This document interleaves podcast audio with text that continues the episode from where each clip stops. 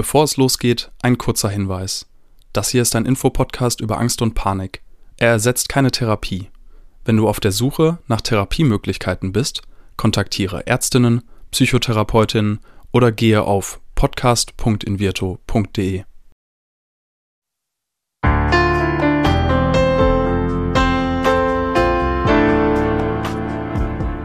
Herzlich willkommen bei Keine Panik, dem Angstpodcast von Invirto. Angst gehört zu den häufigsten psychischen Erkrankungen, ist jedoch immer noch ein Tabuthema. Damit soll aber Schluss sein. Und damit die Themen Angst und Panik enttabuisiert werden, sprechen wir in diesem Podcast mit Psychologinnen, Betroffenen und anderen Experten über Ängste, psychische Gesundheit und allem, was dazugehört. Agoraphobie ist eine relativ häufige Angststörung. Insgesamt sind 4% der Bevölkerung auf der ganzen Welt davon betroffen. Also allein in Deutschland mehr als drei Millionen Menschen. Sie reagieren auf Situationen wie Menschenmengen, volle Supermärkte oder auf ein abgelegenes, unbekanntes Waldstück mit einer starken Angstreaktion. Doch was heißt das eigentlich genau? Wo kommt es her? Und was können wir dagegen machen? Mein Name ist Diana Huth und meine Fragen kläre ich heute im Gespräch mit unserem Experten, dem psychologischen Psychotherapeuten mit dem Schwerpunkt der Angstbehandlung, Winfried Lotz Rambaldi. Moin. Grüß dich, Diana. Agoraphobie. Das klingt schon so krass als Wort. Krass. Agoraphobie. ja, dieses ja. Agora finde ich, das ist so, so behäbig. Hm, ich denke immer an Angora, an die schönen weichen äh, Kätzchen, äh, an, die, an, die, an die Kaninchen, Angora-Fell. Mhm, aber hat natürlich nichts damit zu tun. Gibt es nicht auch noch so eine Schlange, die so heißt? Aber Anaconda wahrscheinlich. Anaconda. Man weiß es nicht. Fängt auch was, ja, was ist denn eine Agoraphobie im wörtlichen Sinne? Ja, also eine Phobie, das haben wir, glaube ich, hier schon öfter mal gesagt, ist eine Angst. Mhm. Kommt aus dem griechischen Phobos, die Angst. Und äh, die Agoraphobie, das äh, Agora ist, oder Agora, ich weiß nicht, wie man es richtig ausspricht, die alten Griechen, ähm, haben das Wort äh, erfunden. Das Altgriechisch, das bedeutet äh, ein Marktplatz im alten Griechenland. War der Marktplatz, also ein großer Platz. Mhm. Ähm, und das ist der Ursprung, ursprüngliche Wortsinne, Angst vor großen, weiten Plätzen.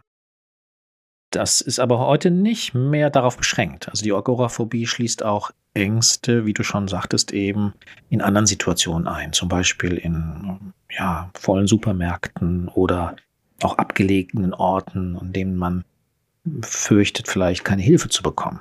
Mhm. Das musst du mir nochmal genauer erklären. Zum einen verstehe ich noch nicht so ganz, was beängstigend an einem großen, weiten Platz ist. Und dann ist ja sowas wie eine Menschenmenge, ein voller Supermarkt, das genaue Gegenteil, also eher was Beengendes. Wie passt das zusammen? Naja, beide Situationen, die du beschrieben hast, haben gemeinsam, dass man, also dass die Patienten, ähm, die entweder sich in diesen Situationen befinden oder sich vorstellen, in so einer Situation zu sein, den Eindruck haben, ähm, keine Kontrolle zu haben in dem Moment. Mhm. Also bei vielen Menschen kann man den Eindruck haben, ich komme da nicht mehr raus in einem vollbesetzten Fußballstadion oder im Kino. Ähm, wenn jemand als Agoraphobiker ins Kino geht, zu Nicht-Corona-Zeiten und das Kino ist voll, wo setzt er sich hin? Zum Ausgang. Ganz an, ganz an Rand, ganz nah am Ausgang, genau. Mhm. Ähm, also das Bestreben, sich schnell Hilfe holen zu können, schnell fliehen zu können, die Kontrolle haben zu können, das ist ganz, ganz stark ausgeprägt. Und das kann eben in großen Menschenmengen hm, der Fall sein. Das kann aber auch an zum Beispiel äh, abgelegenen Orten sein, wo man den Eindruck hat, ich bin hier eigentlich hilflos. Und trotz Handy, vielleicht habe ich hier ein Funkloch, da findet mich ja kein, kein Sanitäter und äh, einen Hubschrauber werden sie nicht holen. Und ich bin hier aufgeschmissen. Ähm, also es, äh, auf den ersten Blick kann es, äh, klingt es seltsam. Das kann mhm. ein voller Supermarkt sein oder ein leeres Waldstück. Aber gemein ist dieser angenommene Kontrollverlust, kein, dass man keine Hilfe kriegen kann. Ist ganz spannend, wenn du so beschreibst, im Kino am Ausgang zu sitzen. Das würde mich total nerven, weil immer die Leute, die dann mal auf Toilette gehen und die Tür geht auf, ich höre es nicht mehr richtig, das fände ich persönlich eher anstrengend, genauso ja. wie in der Bahn. Ich würde da eher etwas ungestörter sitzen wollen. Andersrum kann ich mir das durchaus vorstellen. Also ich glaube, jeder und jede von uns hat das schon mal erlebt, vielleicht auch im Urlaub auf einer Erkundungstour zu sein oder auf einem Schiff und nur noch den Horizont zu sehen. Das finde ich auch ein bisschen beängstigend. Also steckt auch ein bisschen Agoraphobie in jedem von uns? Ja, ich glaube, es ist auch menschlich und natürlich, dass wir in einer fremden Situation uns Gedanken machen darüber, wo bin ich hier eigentlich, was passiert hier, was kommt auf mich zu und im schlimmsten Falle, was könnte passieren. Das hat auch, glaube ich, evolutionspsychologisch seinen Sinn. Ja, also jemand, der sich in, weiß ich nicht, in die Natur, in die Wildnis begibt, völlig äh, angstfrei, fröhlich pfeifend, wird vielleicht eher vom Löwen aufgefressen als, als jemand, der sagt, nö, da passe ich aber mal auf, ob ich, ob ich auch wieder zurückfinde. Nee, das ist, glaube ich, auch erstmal ganz normal. Ein Stück weit, hast du recht, gehört es auch zum Überleben dazu, zu sagen, ich will die Kontrolle behalten über das, was hier vielleicht in einer fremden Umgebung mit mir passieren könnte. Jetzt gibt es die Diagnose Agoraphobie mit und ohne Panikstörungen. Mhm. Was heißt das? Die Panikstörung, über die wir ja schon einen eigenen Podcast gemacht haben, ist ja gekennzeichnet durch eine überstarke, vor allem körperlich sehr extrem ähm, empfundene Angst. Mhm. Mit Herzrasen, mit Gefühl, keine Luft mehr zu kriegen, mit äh, Schweißausbrüchen und so weiter.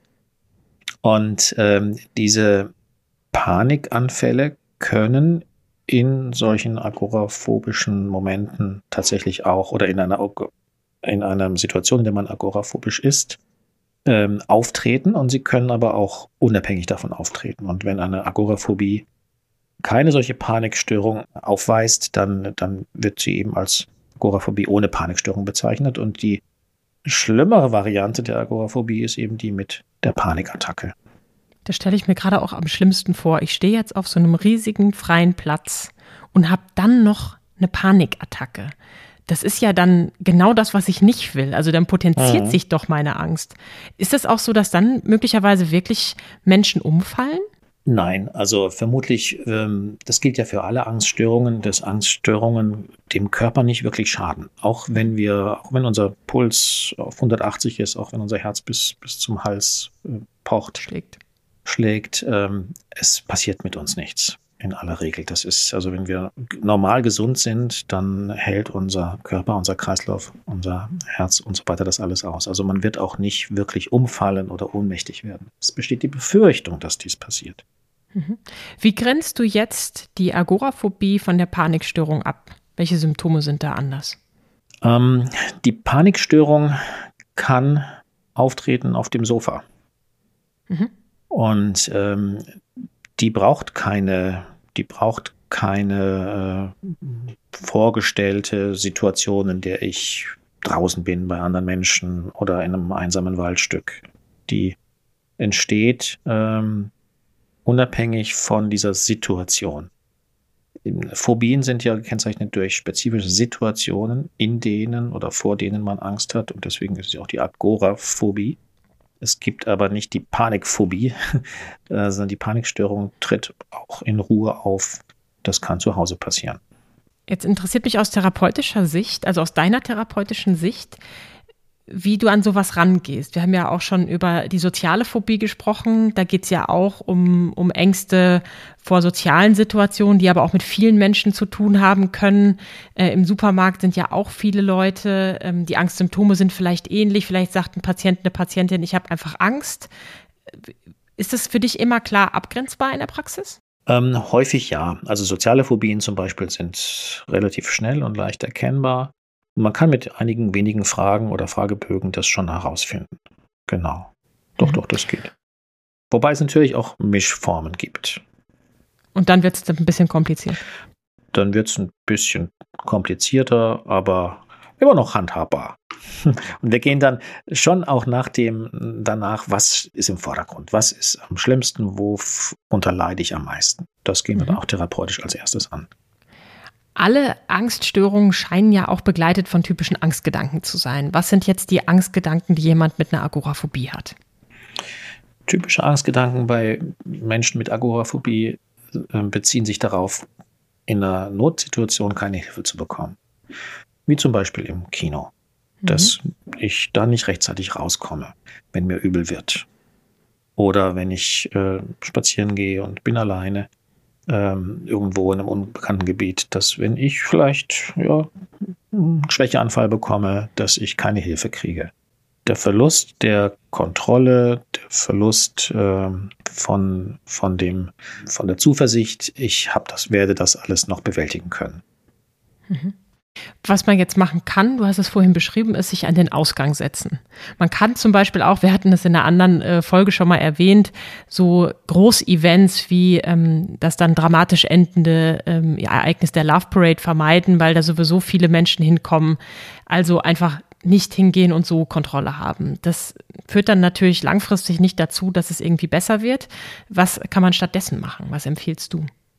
Ähm, also vorausgesetzt, dass die Menschen wissen, dass sie unter einer entsprechenden Erkrankung, Angsterkrankung leiden, ist es natürlich immer sinnvoll, genau dieses Vermeidungsverhalten zu durchbrechen. Mhm. Und ähm, mit dem Therapeuten angeleitet oder auch alleine zum Beispiel nicht sich an den Rand zu setzen in einem Kino, sondern vielleicht ganz bewusst in die Mitte eines vollbesetzten Kinosaals. Und dann ist es aber auch nicht schlimm, wenn man dann die Hälfte des Films nicht, nicht mitkriegt. ähm, darum geht es da nicht, sondern es geht um die Erfahrung, ich bin in dieser Situation gewesen und ich habe es geschafft. Ich habe es überstanden. Also die konkrete Erfahrung, dass meine Annahmen nicht eintreten, das ist das Wichtige im therapeutischen Prozess.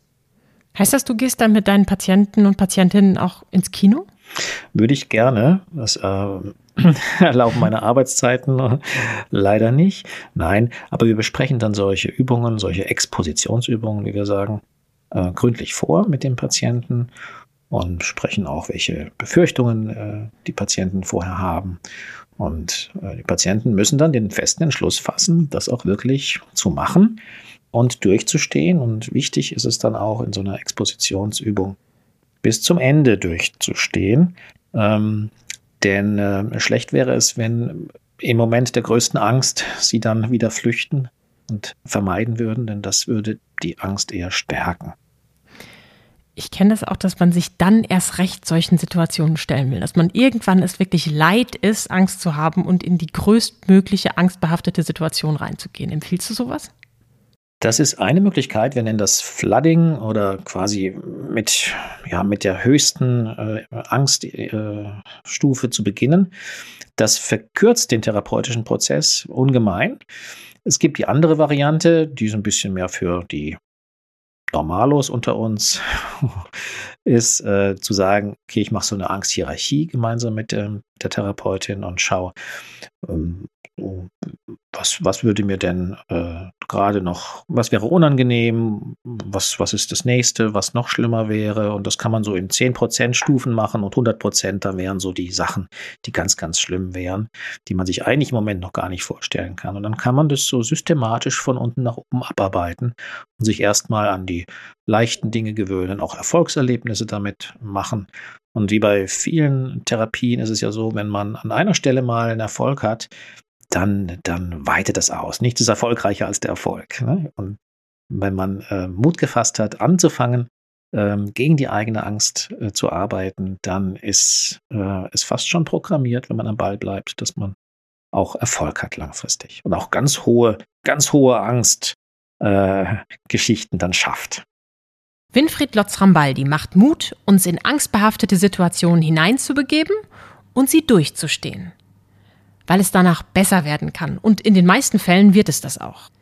Wie eine Agoraphobie entsteht, was sie genau ist und wie wir damit umgehen können, könnt ihr auch nochmal in unserem Magazin, dem Angstratgeber, nachlesen. Den Link dazu findet ihr in der Beschreibung.